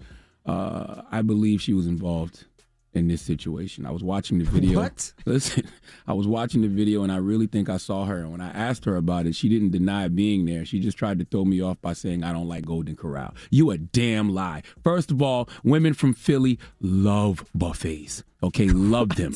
All right. Second of all, how can you not love Golden Corral? Drop another clues bomb for Golden Corral. It's people listening to me right now headed to Golden Corral for that buffet breakfast. Okay, might be the best buffet breakfast in the business as far as chain restaurants are concerned. Okay, I'm 43 years old. I done ate at them all, baby. All right, some of them don't even exist no more. From Ryan's, the Shoney's, the Western Sizzlin, the Sizzlers, Old Country Buffet, all slapped. Oh, Old Country Buffet. Come on now, Oh, come man. on now. Sizzler, is no more Sizzler? I don't know. Oh, damn. But they all slapped at one point or another, but none of them touching Golden Corral. Okay, right now, Golden Corral Omelet Station still slaps. All right, the waffles, the cinnamon rolls, the biscuits, the pancakes, the French toast, the grilled corned beef hash. Nigga, what is you talking about? Okay? Assorted yogurts, donuts. Hmm. It's an elderly couple headed to Golden Corral right now hearing me talk, and they saying, hmm. right on. Okay? Hmm. They got what you want at Golden Corral. From healthy to man, I'm high as hell. How much meatloaf and mashed potatoes can I eat? Okay? My fat ass done jumped to dinner. All right? you know I'm trans fat. I'm about 178 pounds right now, but I identify as someone on my 600 pound life. But let me stick to the story. There was a fight, okay, at Golden Corral. A fight, an all out brawl. I'm talking about 40 people. It really looked like the Royal Rumble in there. Chairs were flying, big bodies banging into each other. I swear I saw Mark Henry going head up with Rikishi and Golden Corral in this video. Vince McMahon would be proud. But what would make a brawl of 40 people break out at a Golden Corral? You probably already know the answer. Let's go to CBS 3 News for the report, please. Well, I talked to a man who posted that video online. He says he was told that fight broke out after the buffet here ran out of steak. Video shared with Eyewitness News shows punches being thrown and high chairs flying as a fight breaks out inside the Golden Corral in Bensalem Friday evening. Ben Salem police confirm the brawl may have involved more than 40 people and happened following an argument among some customers. This man who used to work at the Bensalem Golden Corral says he was told by a current employee about the initial altercation. From what I heard, it was over steak. Apparently, somebody cut in line. His friend heard the same details. There was a shortage of steak. Take a close listen, and a man can be heard saying, All I wanted was some steak. All he wanted was some steak, man. That's all he wanted. Listen. Listen, we got more eyewitnesses. Alexis Rios was an eyewitness. He was on the line. Go, 6 ABC News. Alexis Rios says it started over a misunderstanding regarding a piece of steak. Come on, Rios man. says the person in front of him became angry with the cook because Rios received his steak first. He's trying to understand what you want. He's trying to give you what you want. I had a rare steak, which is a lot faster to cook than a well done steak. Very That's why I got my steak first. Next thing you know, he says, that misunderstanding erupted into an all out brawl. I grabbed a chair to defend myself, and then sooner or later, that was it. Punches were getting thrown, chairs were getting thrown. You name it, you can call it cups, glasses, everything. You name it. Hmm. These folks got to fighting because the buffet ran out of steak. Now let me tell y'all something. This isn't no Golden Corral commercial. I don't know anyone who works there, works there. This is something I'm saying out of the goodness of my heart and the fatness of my thoughts. There might not have been no steak left, but I can't sit here and say I go to Golden Corral for the steak. There's a lot of other proteins in that dinner buffet that I thoroughly enjoy. Number one on that list, I mentioned it before, that tasty earth meatloaf. Okay, with some mashed potatoes and corn. Now we eating. Okay, there might not have been no steak left, but what about those golden fried shrimps? Huh? Come on now, y'all fighting over one protein at a buffet? A buffet? Golden Corral, there's unlimited options for everybody. They got Bourbon Street chicken. They got fried chicken. They got fried fish, baked fish, pot roast. They got carved bone-in turkey. They got pot pies. Golden Corral has pot pies. All right? There's too much there for y'all to choose from for y'all to be fighting over steaks. See, the problem is y'all didn't eat enough yeast rolls before you went to work on the buffet. You have to eat at least one, no more than two yeast rolls at the buffet and drink it with a glass of water because when you eat the yeast roll and drink the water, it expands in your stomach and keeps things like steak shortages from ruining your experience. Okay? It keeps things like that from happening because when your stomach is full, okay, you won't eat as much. Now, I know y'all might think I'm joking 95% of the time. Okay, but you have to understand what places like Golden Corral mean to some individuals. Right now, I feel pure innocence thinking of Golden Corral. It makes me feel warm inside because those are moments I remember as a child with my family. Okay, Golden Corral offers a sense of comfort, a sense of peace that I don't want to see disturbed by a group of individuals fighting over steak. I heard pain in that man's voice during that fight. Listen, man. All he wanted was some steak. Okay? Play it one more time, Red. You know what I heard? When he said that, I heard all my life I had to fight. Okay, that is a brother that is tired, exhausted, life kicking his monkey ass, and all he wanted was some steak. And yet he comes to this place of comfort called Golden Corral and ends up in a buffet fueled brawl for what? For what? He didn't even get the opportunity to get to the soft serve. Okay, we ain't even talk about the soft serve. The ice cream cones with the vanilla and chocolate soft serve. Okay, they got all kind of candy toppings and hot fudge. Oh my god, man!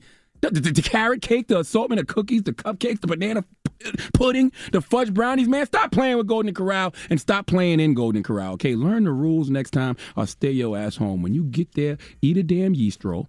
Okay, depending on your size, eat three or four. Drink some water, okay, so you don't eat up all the food. All right, and every Golden Corral vet knows the point of the buffet is variety, okay? Assortments. You don't go eating up, okay, one thing. You try everything to save something for the next man. All right? The reality is they probably didn't have no steak because beef is in short supply in a lot of places. Okay? Supply chain disruptions are real. But the moral of the story is this. You know who's going through a lot right now? Literally everybody. So just be kind. Please give those 40 folks who got the banging in the Golden Corral the biggest hee haw. And I got a feeling Taylor was there. Hmm. You want to play a game? Nope. The Breakfast Club. And everybody, it's DJ Envy, Angela Yee, Charlemagne the Guy. We are the Breakfast Club. We have a special guest in the building. Yes, indeed. Uh, he is my tax attorney, uh, Eric Lee. Welcome, Eric. Good morning. Good morning, everyone. Who is Eric Lee? Well, before we start that, let me tell you how I met Eric. So, Mhm. I was having some uh, tax issues and some tax problems. Um, I think a lot of us sometimes we do, and that's because we come from places where we honestly don't know how the correct way to do taxes or how to set up our businesses, and I didn't. Uh, and I was uh, lost and confused. I reached out to a couple of uh, accountants and tax attorneys who guided me wrong, and I was stuck uh, to the point where most people don't know where the IRS actually put a lien on my passport. No. Yes, and I couldn't travel. I couldn't move, and I didn't know. And it was and it was nothing I can do. It wasn't the fact that I owed the money. I was going back and forth with them, and they were doing things that I didn't think was right. And um, a friend of mine named Steph told me that he had a friend that had a friend, and I reached out to Eric, and Eric came and he worked my ish out. And the reason he's here today is because I know tax season is right around the corner, and there's so many people that need help with their taxes and just don't have don't what to do and or how to do it. So I was like, why don't you come up and try to eh, break down a lot of the things that you do that maybe you can help people like you actually helped me. Break it down, Eric. I want to know how you how you saved Envy's ass. Well, don't say how you saved my ass, but you definitely saved my ass.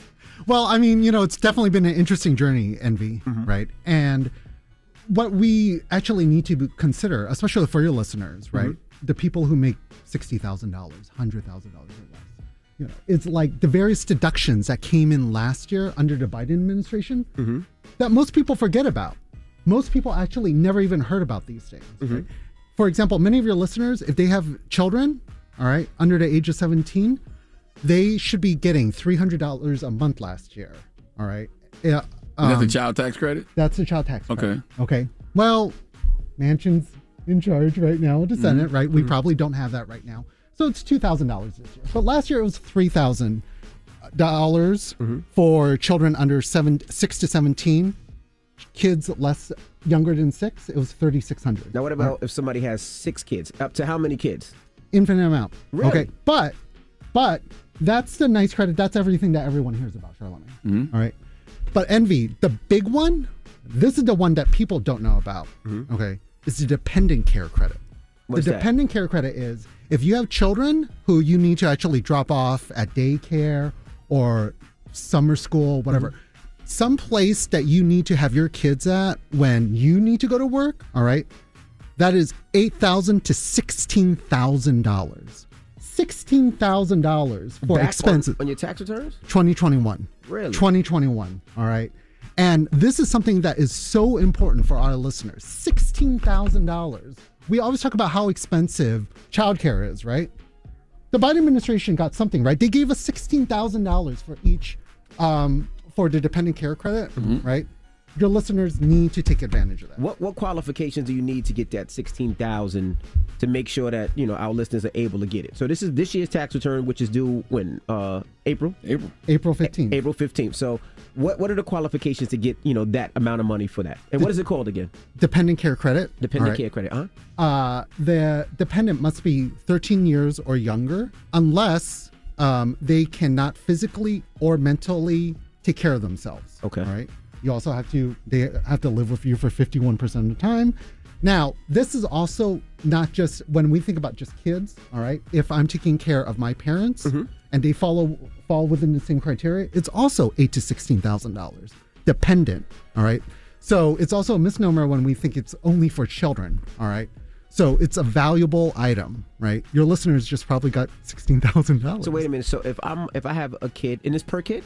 No, no, no, no. Up to two. Up to two. Yeah. The first one is eight. Two, three, four, five, whatever is sixteen. And then uh, also like so I know a lot about our, listeners, a lot of people out there, they have their their mothers living with them or their fathers living with them and they're taking care of their mother and father. So they can get that under the Dependent Act as well. Yes, if um, they actually have a facility that also help with them as well. Now, a lot of people always ask, you know, they, they work a nine to five Mm. and they get taxes taken out of their check. What write offs can they do if they if they're already working a nine to five, they already take taxes out? How can they get more money back or write more things off if possible? What do they need to set up? Do they need to set up a corporation, an S corp, or LLC? Do they? How do they write off their gas? How do they, like how, how do they do that to get more money back? Well, I hate to be a lawyer with you guys, but it kind of depends, right? Mm-hmm. It kind of depends because I don't want anyone to be just setting up a corporation just to get a tax deduction because that doesn't make any sense. You're throwing away thousands and thousands of dollars to get a tax deduction of maybe 37%. That doesn't make any sense. Mhm. All right. What does make sense is actually going through your sources of income and finding out what your income is, right? If it's just W 2 wages, all right, then we may need to actually set up a retirement account, like an IRA or 401k. You know, go to Morgan Stanley, go to Merrill Lynch, whatever, and set one up, right? It doesn't take you very long. Okay. If it's interest income, we need to determine do you actually need the income or can you actually transform that income? All right. Maybe you want to change it into a municipal bond, right? Some of our older listeners, you know, who are retirees, they may have like a bunch of savings income, interest income, right? So then they should change it into something that's non taxable. All right. Capital gains, maybe you don't sell your stock, or maybe you transform it into a, um, what is called a dividend reinvestment plan. All right. So if you're getting, for example, dividends from Microsoft, $3 a year or whatever it is, right? You can change it where you don't get that $3, you actually get stock in Microsoft. And that is not taxable. Mm-hmm. So it really does depend on the client and the situation. What, what, what are the top five things you can't write off? Because I think that's You know, that that's a great question. Yeah. Okay. Some people some clients will say like, "Hey, I have all these clothes. I have this chain, mm-hmm. right? Can I write this off?" Mm-hmm. The rule is ordinary and necessary business expense. All right. First of all, it has to be a business expense. Second of all, you have to have income. If you don't have income, you don't have expenses. So when people say like, "All right, can I buy a car and just write this off Charlemagne?" Right? Well, first of all, is it necessary and is it ordinary? All right. What type of business do you have? If I buy a Rolls Royce, mm-hmm. right, that's probably not necessary. Mm-hmm. But in some situations, it may be, mm-hmm. right? So so it goes down this path of like what is necessary. Yeah. All right, we have more with Eric Lee when we come back. Tax season is right around the corner. If you need some help, some information, well, Eric Lee will help you out when we come back. It's the Breakfast Club. Good morning. Morning, everybody. It's DJ Envy, Angela Yee, Charlemagne the Guy. We are the Breakfast Club. We're still kicking it with tax attorney Eric Lee. Now, tax season's right around the corner, and he'll help you get some extra money. Charlemagne? How did the tax code hurt uh, low and middle class families? There are two examples. I want to give you two examples, right? First example is let's look at interest, right? My parents don't have much money, right? They open an account at Citibank, they put in a thousand dollars, they get some interest income, right? Mm-hmm. That is taxed at ordinary income, up to 37%. Okay, up to 37% federally. Let's not even talk about the state. Mm-hmm. Okay, 37%. If they get dividends, they go on Robinhood, open up an account, right? Mm-hmm. Dividend income is taxed at most 23.8%. So you have a swing of 14%. All right. Who has dividends in America? The wealthy, The rich, yeah. right? Who has interest income? More likely retirees, mm-hmm. more likely poor people, you know, who need to open up just something like a savings account. Why would the code change that? Because there's really no difference between interest income and dividend income, mm-hmm. if you think about it. Mm-hmm. It's easier to open a Robinhood account than it is to open a savings account in Bank of America, right?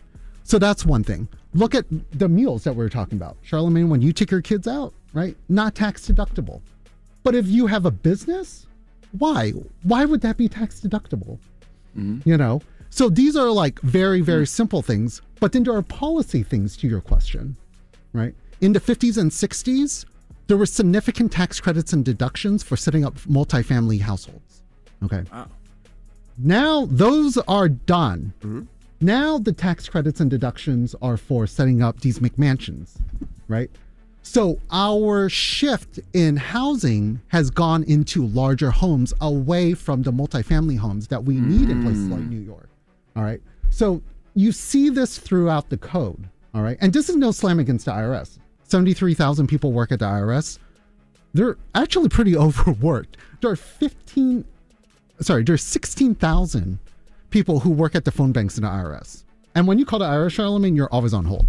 You're on hold for hours. Envy, you're talking about your passport thing? Mm-hmm. That was hours of just being on hold. 16,000. Do you know how many calls they get a year? 240 million calls. Is it is it true the IRS was created to help the people, and then it changed where it's like more of a government thing at na- now? Yeah. Yeah. I mean, you know, when we think about like what taxes were for, right? It was for education, it was for health and maintenance of society, mm-hmm. right? But now it's just become an organ and it's become kind of like a political entity and almost kind of like a kicking back. You know, like people just like kick it now, mm-hmm. you know, and it's become this like organization that has to just interpret this behemoth. The Internal Revenue Code, actually, probably nine times the size of the King James Bible. Nine times. the- Who the hell can read all that? Nobody can. Nobody can. So you don't even know what's in there. No, like I mean, if you're asking me, right? Yeah. Yeah, like I know my corporations, right? I know my transfers, corporate reorgs. I know tax planning, right? But if you ask me, like, hey, estate planning, hey, my mom has, Yeah, you know, so many millions. Yeah, yeah.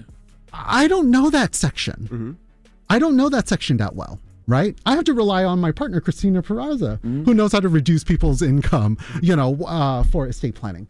So nobody, anyone who says they know every part of the tax code, there's no possible way. Is there a way not to pay taxes? Like you know, I know at one time they That's would in the tax code. We got to read it. It's a chapter. No, no, no, Is there any way not to pay taxes? I don't know. Maybe if, if you were Native American, you know, you don't have to pay that. Is there any truth to any of that? No, no, no, no, no. The Native Americans got to pay taxes. No, I mean you got to you got to pay you got to pay where your income is sourced. All right. So even people who say like, "Hey, move to Nevada, move to Florida, move to Texas, move to Puerto Rico," right? I have a client who um, knock on wood, you know, is going to be a Bitcoin billionaire. Right. All right. And everybody in the Bitcoin industry is like, oh, just move to Puerto Rico so then you can avoid all your taxes. I've heard that before. Right? No, because, or make sure your server's in Israel or something like that, you know, to avoid your taxes. Absolutely not. Right? You have to pay your fair share, all right, of where the income is sourced. All right. But where those people actually minimize or lower their taxes is to implement certain vehicles to get them from 37%, where we were talking about for like interest income, down to 23.8 in dividends. Kind of like how Mitt Romney did it, you know, with hedge fund money, right? So that's how people reduce their taxes. And I'm not gonna lie though, if we did live in like a Florida or New York, man, that would save us so much money because New York state taxes be kicking ass. 100%. So, you know, Yeah, you that's, got that's about how much they take. you, you got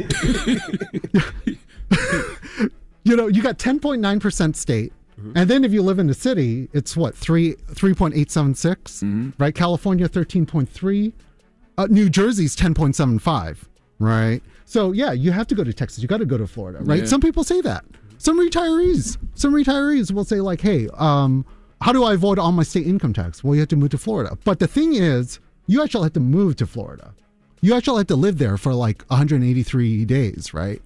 And that may not be as easy as you think, you know. Yeah. I was going to ask, you know, there's a lot of people buying houses right now during the pandemic. Uh, interest rates are low. Uh, it seems like people are giving money. How can you make sure that, well, fir- first of all, after you buy a house, can you write off anything in the house at the end of the year? And also, is there any way to get any type of tax returns for buying that house? Because you buy a house, now you got to pay taxes at the end of the year, you're broke. So, is there anything that you can do to write any of that stuff off? Yeah. So your property taxes mm-hmm. will be part of your itemized deductions. That's a tax deduction. Mm-hmm. Okay. Your mortgage interest is a tax deduction. All right. So those are the two key ones. All right. Now let's talk about your house, right? Are you using it for a business purpose, right? Mhm. If I have an office. Yeah, home office deduction. All right. Uh, if you have a business, right? Maybe you instead of taking a home office deduction, you should have some shareholder meetings in there, right?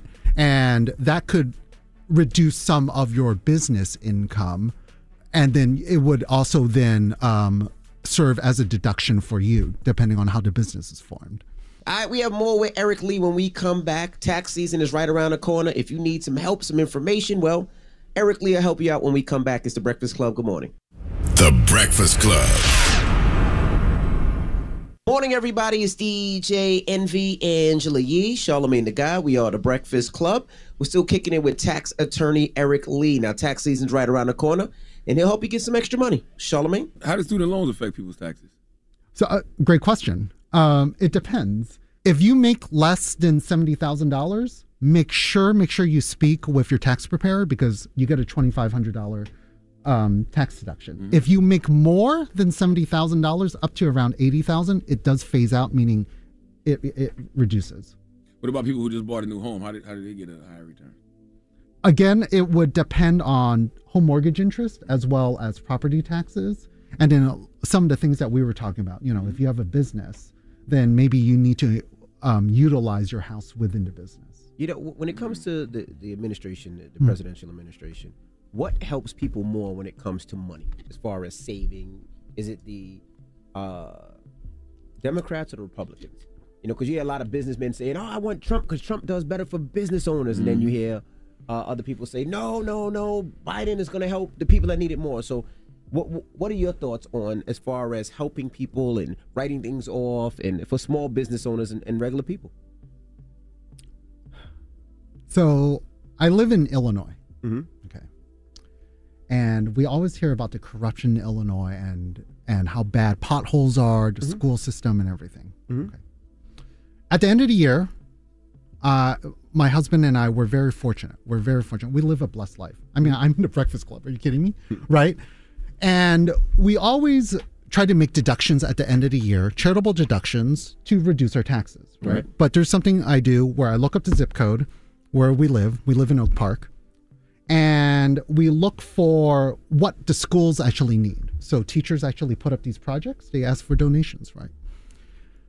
Every year, invariably, we get people, teachers who ask us for juice boxes, crayons, toilet paper. Mm-hmm. We have teachers who are asking us for toilet paper. What country do we live in? Mm-hmm. Yeah, That- absolutely. Okay. And when we hear about wasting taxes, when we talk about that, okay, hold that aside. I have students who don't have toilet paper. Are you kidding me? Mm-hmm. Right? But in wealthier neighborhoods in Chicago, they're literally giving out iPads to their kids. That's true. All right. So when you're talking about who's better, Republicans or Democrats, you know, I have to be agnostic about that. All right. But what I need to know is the listeners need to make sure that they call in, that they are actually educated, that they actually make sure that the senators and congresspeople are actually making sure that there is that dependent care credit for this year. That's so real what you said because it doesn't matter who's in uh, office. It's like the poor always suffer. Yeah, or even if there are provisions, Charlemagne, they need to know that it's there, Mm-hmm. right? Like, I mean, you guys have this amazing platform, right? But I'm sure there are plenty of listeners who did not know about the dependent care credit or even the child tax credit, to be fair, Mm-hmm. right? So when we're saying the poor always suffers, a hundred percent. But when they even get something, they may not know it's available. Yeah, and, and the reason I wanted to bring you on is because you know we always talk about. Um, I always say servicing our life, right? We'll, we'll, we'll take our car, our car to get an oil change. We'll take our car to get tires. We'll take, you know, there's so many different things, but we have to make sure that as a person we're taken care of, right? And whether it's going to the doctor, whether it's having a will, whether it's having an accountant, uh, an attorney, things that you know that we use that we need. Um, and now I call you all the time. I don't care if I'm buying a, a car, a piece of jewelry, a T-shirt. If I'm taking a trip, I call them because I want to know the best way to write it off or the best way to pay for it. And you're always there to help me. So I just wanted to say thank you. And hopefully, you. you know, you gave some Thank you. some insight to people out there of why they need a good accountant. And sometimes that fast food accountant services might not be beneficial to you and it might be actually hurting you. So I just want you guys to take a look into that and make sure you have a great tax attorney that can look into your stuff and help you on your journey because a lot of us have journeys and you know he's part of this journey with me so i just wanted to say thank you Word. now thank people Andrew. want to get in touch with you i know you're not really taking clients but i know if they want it maybe you have a they have a question or, or whatever it may be uh, how can they get in contact with you or, or, or your or your firm Yeah. Um, go to our website at playersmanagementgroup.com. Uh, players, P L A Y E R S, M G M T group, G R O U P dot com. Now, with, with business, now, Mm-hmm. what do you suggest for people that have a, a company? LLC, S Corp, what's best, what's better, why they should use each one? Because a lot of people don't know the difference between an LLC and an S Corp and what, and what they should use it for. A hundred percent, you know, or even C corps, right? And that really depends because each one of the there are, there are primarily six entities out there, right? You could be a sole proprietorship. I just you know do an Uber thing, right? Mm-hmm. I can be a little bit more sophisticated, form an LLC. I could form an S corporation. I could form a C corporation. Charlemagne and I can open up a coffee store, right? Mm-hmm. That becomes a general partnership by default, mm-hmm. right? Each one of these have their own benefits. Okay, but each one of them have their own weaknesses. All right. A good attorney or a good C- CPA would probably tell you to actually have them all if possible. Because there are certain provisions within the S corporation, um, certain benefits that do not apply to the C corporation. Okay. So, for example, if I'm an employee at an S corporation, certain benefits that I have as a shareholder employee, I can't take. I can't take it. But if I'm an employee of the C corporation, I can take those deductions. Okay. Uh, for example, health insurance, right? The company can actually deduct that. If um, I'm an employee of a C corporation, if I'm an employee of an S corporation, I can't deduct that. Okay. So you may need a comprehensive plan where you actually set all those things up in place. Gotcha. All right. Well, Eric Lee, I Eric appreciate Lee, you for joining us. very informative, brother. It's the Breakfast Club. Good morning. Envy, thank you so much. The Breakfast Club. Your mornings will never be the same. Tonight is the highly anticipated new CW series All American Homecoming.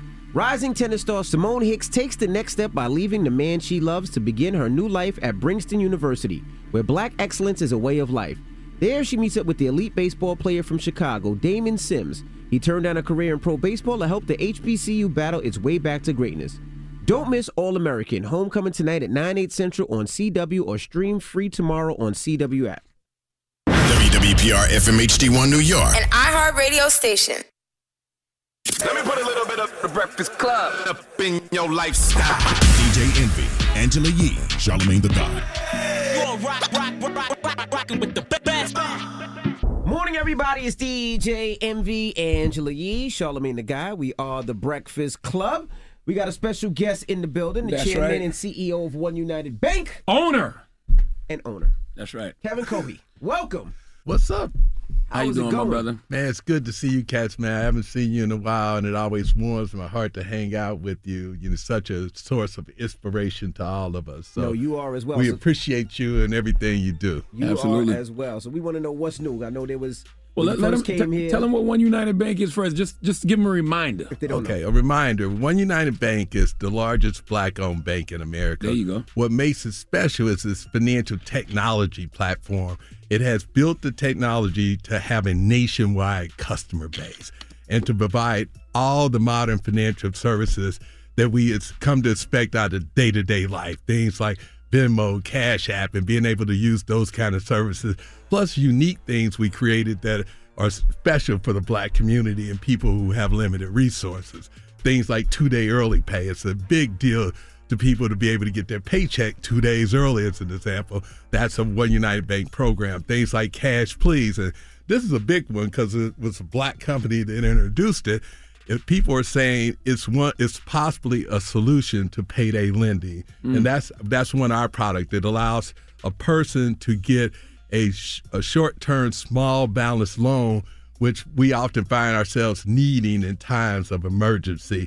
And being able to do that without relying on traditional credit kind of mechanisms. So mm-hmm. so if you think of one united bank as a bank that is a technology company, something that has the actual ability to organize Black America and its allies on a national basis, and not just to provide them with financial services and products, but to lead to actual important changes in society. Something that has the ability to create a power base for us, to give us the actual power to do things like affect racism in our society. We do things like conduct anti racism programs in a unique kind of way that can affect overall society. We do things like financial literacy programs that teach and communicate with black people in a way that we understand. So now, for people who are trying to buy home, Mm-hmm. is uh, how can is One United Bank first of all open open for business? So they are, are lending. Man, we're absolutely open for business and and and we're on and we're popping and any large banks will tell you that they don't have the technology that we have. They don't have the ability to deliver services and products like we have in many ways because we have a new technology infrastructure. We weren't locked into old systems that have grown less effective over time. So as the institution, since we started this journey mm-hmm. together, since we became friends many, many years ago, the dream is becoming a reality. What what we all wanted to happen, just like the you guys have grown, the Breakfast Club has grown, One United Bank has grown. It, it is an example of black excellence. It can organize us as a people to create change that we've been trying to get since the end of slavery. I didn't like that question you asked. What? You trying to make it seem like they can't give out loans to people because they're a black bank? What, what, what, what, what did you mean by that, sir? I wanted to make sure that they're able to satisfy all the loans that people are coming in and asking for. Why wouldn't they be able to? That's what I'm asking. I know at one time when they first started, they, they were minimal to a certain amount. So that's why I'm asking. Is that now. true? Well, it, it, it's it's true with any company. The mm-hmm. companies go on journeys and they become stronger over time. That's the key. And and you know, look, you know, I know Envy and, and You gotta watch uh, these Dominicans when it comes to black owned stuff, man. I'm not Dominican, you gotta, I'm black. You gotta watch them, Don't Kevin. All right, you gotta watch them, Kevin. And I was going to ask you too. What, what about uh, cannabis? I know a, a lot of uh, minorities are getting into cannabis, and a Absolutely. lot of banks are not allowing them to actually have their money there. How is One Well, United Bank with that? Now, now let's be clear. It's not. It's not the banks. Banks want to do it. It's the government. Mm-hmm. You see, when we're, we're we're we operate on a national basis, and when you're doing things that cross state lines, then you got to deal with the law when it comes to things like that. We think that black business is fundamentally changing, and there's a whole new opportunity set that is critically important that, that we understand. Cannabis is one aspect of aspect of it, but the bigger phenomenon is technology. See, we you can't get stuck with buggy whip businesses in a meta reality world. Okay, so we, you know, the, yeah, man, like, cause uh, look, look, during the pandemic, we lost fifty percent of our businesses, which is bad. But at the same time, it creates a new opportunity for us. Technology fundamentally changes the business opportunities that are available to us as a people. And we got to build technology based businesses. We have to develop new kinds of businesses than existed before. And that's one of the critical things that it's our job as leaders to, to convey to people. It's a new day. Social justice is now a reality. We can now, for the first time, think about it, for the first time, we can stop people from killing us. We can we can use things like social me- media to create justice when we couldn't create justice before. At hmm. the same time, mm-hmm. businesses are fundamentally different now. The new modern black entrepreneur is very different than mm-hmm. what we, we're used to seeing. And, and uh, you know, we have to recognize those differences. We have to build those new technology based businesses. We have to support those new technology based businesses. And that's the key to our future. We have to recognize we hit a critical inflection point right now if we're going to be effective and participate in society, we have to become masters of technology. We have to be social media machines. We have to be able to, you know, look, politics is great. That's one aspect of power, but the power is always with the people. Mm-hmm. You get you can bring 15 million tweets down on somebody, then you can get their attention. And that's our opportunity is to use this shift in technology to create political, social, and economic power. And that's our job as leaders to inform the people of what's going on. All right, we have more with Kevin Cohee when we come back. Don't move. It's the Breakfast Club. Good morning. Morning, everybody. It's DJ Envy, Angela Yee, Charlemagne Tha God. We are the Breakfast Club. We have the founder and owner of One United Bank, CEO Kevin Cohee, still here. Charlemagne? Let me ask you a question, Kev. You know, you you are OG. What do you think? Um, what do you think is more important, equality or equity? Equality or equity? Well, I I think both are important, and I think they're they're both happening. You can think of equality as being a right that not just black people understand, but everybody understands. If you looked at the social justice movement, you looked at the riots last year, that, those weren't just black people out there. There, there was all kinds of people who were involved in the social justice movement because that was just right. People understand right from wrong.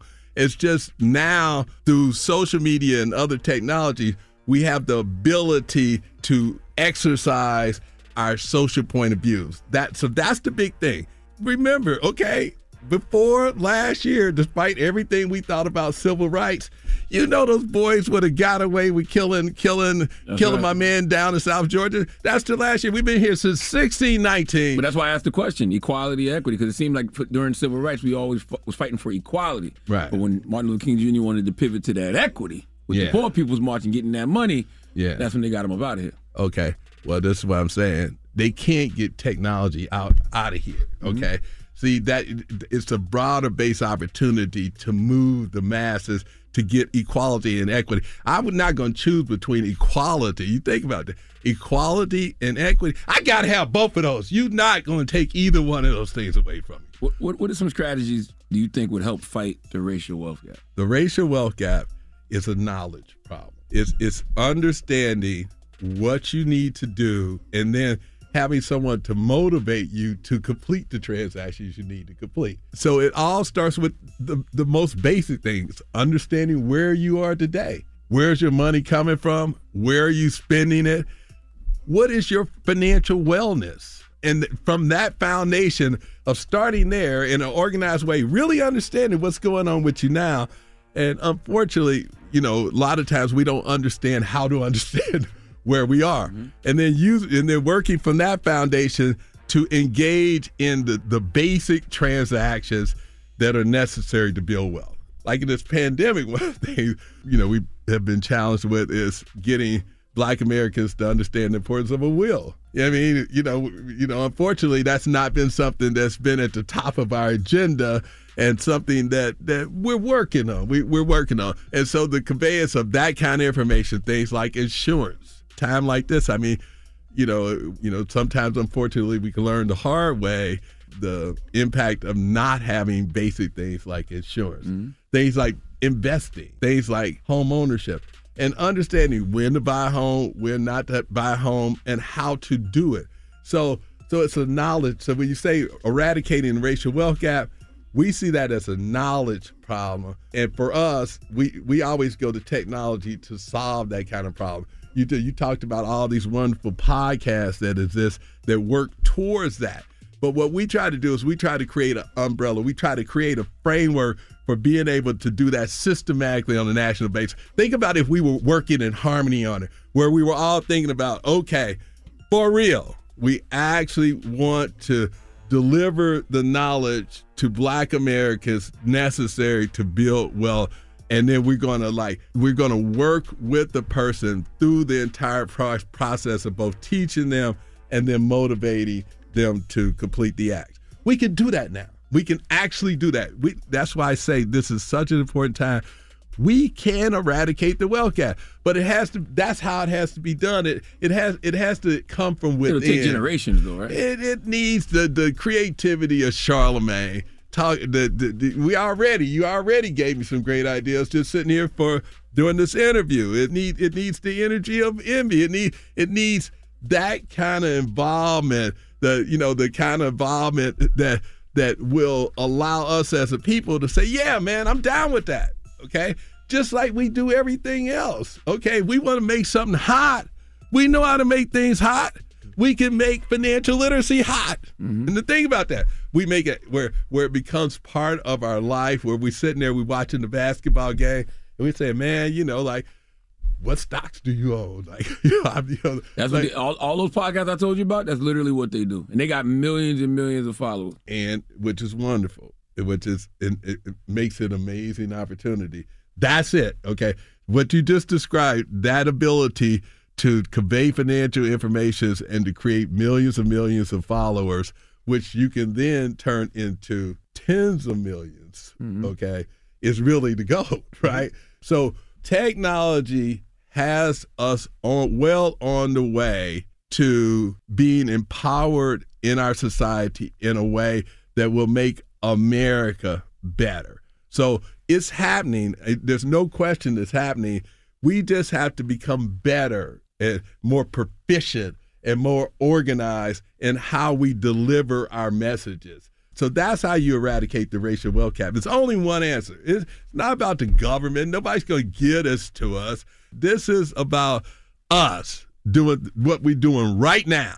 Okay. And by doing what we're doing right now, we can change this country. It's just knowledge. We never, okay, think about right now technology. With all the corporations that are buying supplies or hiring people for new and better jobs, as an example, we've never had an opportunity like this. The opportunities you could create for yourself using internet, using internet. You don't even have to make the product anymore. Think about it. If you look at the latest round of billionaires, most of them don't make they don't make nothing. They don't make- okay? yeah, right. They don't they don't they don't make nothing. Okay, mm-hmm. But at the same time, it, you know, but th- that's that's the wonderfulness of today. We have to get our people involved in that. We got to now's the time. Now seize the moment, make the move. This is the time to make the money. This is the time to get the power. Well, how can people put money into the account? Give them the website so people might want to open up an account. They don't have to be in Atlanta. They can open it up anywhere in the country. Exactly. It's One United Bank. It's that simple. O N E U N I T E D dot com. OneUnited dot com. Go check us out. Okay. You make your decision. Just Start start with okay our product our cars our cars are fly I will put our cars up against anybody like who's got the flyest car okay then just let's start there okay then before we go anywhere else okay it's one united for sure okay like like we have uh, so our products are fly they they see who y'all got for Black well. History Month. Let me see. Yeah, please look at it. I who always say put it it. this month. Our Greenwood card is is our newest card, but our solidarity Oh, card, that's hard. our stuff is it's our stuff is fly, it's modern, it works. We we doing all the, we doing all the right things for the individual, and we're doing all the right right things for us as a people. All right. Well, Kevin Cohee, Kevin. we appreciate you for joining us. Always, my brother. And definitely hit up the uh the website oneunited.com. All right. Yes. It's the Breakfast Club. It's Kevin Cohee. Morning, everybody. It's DJ Envy Angela Yee, Charlemagne Tha God. We are the Breakfast Club. Uh, leave us on a positive note. Listen, the positive note comes from Steve Jobs. All right. Your time is limited. So don't waste it living someone else's life. Don't be trapped by dogma, which is living with the results of other people's thinking. Breakfast Club, bitches. Y'all finished or y'all done?